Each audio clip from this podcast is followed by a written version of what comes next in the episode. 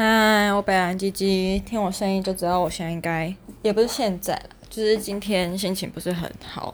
嗯、先说疫情方面好了，就是最近疫情不是又升温了嘛，然后我在疫情开始出现群聚现象前就想说，已经连续两个礼拜都是只休一天了，所以就有点想要趁这礼拜难得可以放假的时候。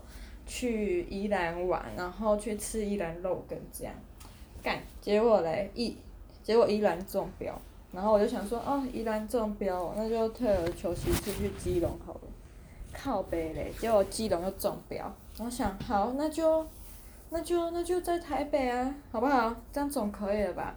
那我最常就是大家如果有平常就是有在收听的话，应该就知道我还蛮喜欢去龙山寺的。干你拉嘞！结果龙山寺也中标，我想说，沙小那边茶馆那么多，然后疫情的时候是不会好好防一下，那么爱喝茶。然后有一间不是什么宏达茶艺馆嘛，我想说宏达茶艺馆就跟宏达店差一个字，不知道是不是因为这样，然后让那些狮子会的阿伯们，就是造成狮子会的阿伯们是很爱去的原因啦。不然就是那边一定是藏有什么红牌，我们不知道嘛，对不对？好，然后今天万华中标了，而且它中标期间就是在那一个区间内，我还蛮常去的。他，我同事今天跟我呃传讯息跟我讲说是大概四月十五到五月十二这样。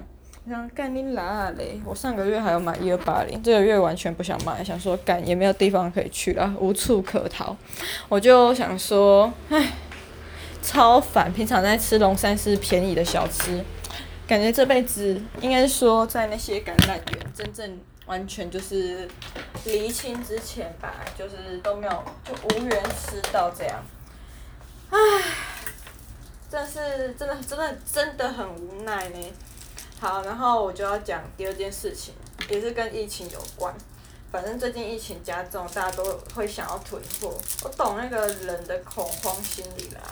但本人就是死都不囤货那一种。好，讲到囤货，我今天应该是从昨天早上吧，我打开冰箱我就超傻眼，想说干，到底是谁那么无聊，很难学我吃一样东西。就是我在我大概搬进现在这个地方，大概是我大四下，也就是前年回国的时候，然后就一直住到现在。然后我在回国第一年吧，人都算是单纯，就是算是在那边住蛮久那些人，然后大家。就是我好像还没看过有人跟我吃一样东西，买过一样的东西放在冰箱。我想好，那就是这样。我要去冰箱找我自己的东西，不是就是快很准很方便吗？结果我今天打开冰箱，就是最近我开始发现有人很爱学我，跟我买一样东西。我想说，干你哪嘞？我是这个什么侏罗纪公园的生活总锦标是不是？我喝一美豆奶，就有人要跟我一样买一美豆奶，而且我喝黑豆奶，他还跟着买黑豆奶。好，那想说，好，那那那你喝你喝，我就改喝桂格燕麦奶，而且还买 A 这个口味哦。看，我昨天早上打开冰箱，我真的傻爆眼呢。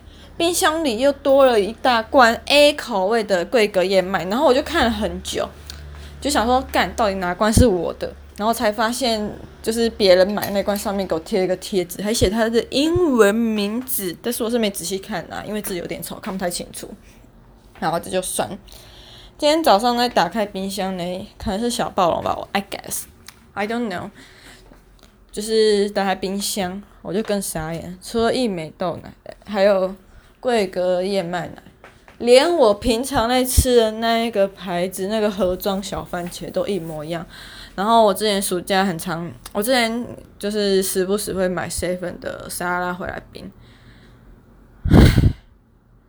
干你哪，连沙拉的那个品牌，然后还有口味都要学学沙小，就是很不爽啊。然后好我懂，可能大家会说，啊，可能人家刚好跟你喝到一样东西。我想说，考试生活有个没创意，不知道吃什么，是不是？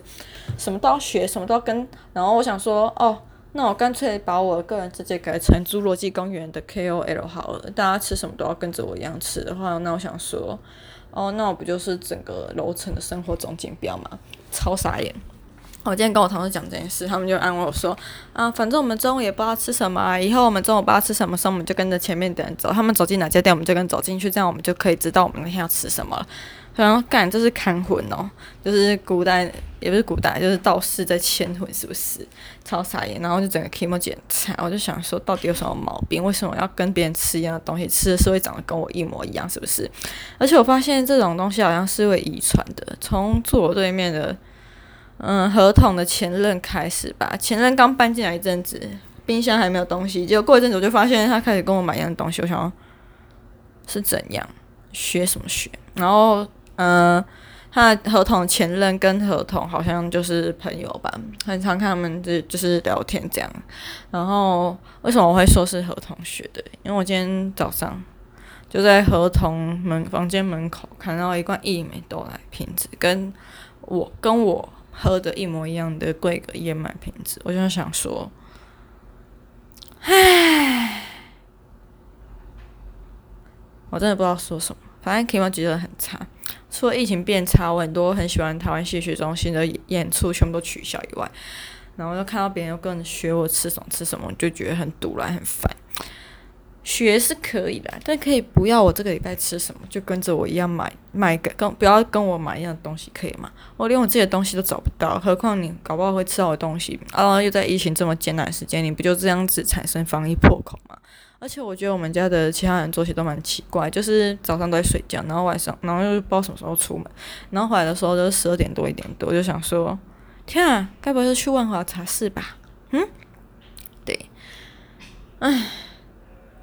哦，然后刚好现在小暴龙走出走过去我房间门，然后我就想到另外一件事情，就我之前不是靠北过小暴龙很吵嘛，然后他贴一张纸条，我讲过很多次，然后他根本就没改，我就想说，对啦，毕竟是小暴龙啦，看不懂人类写的文字也是情有可原。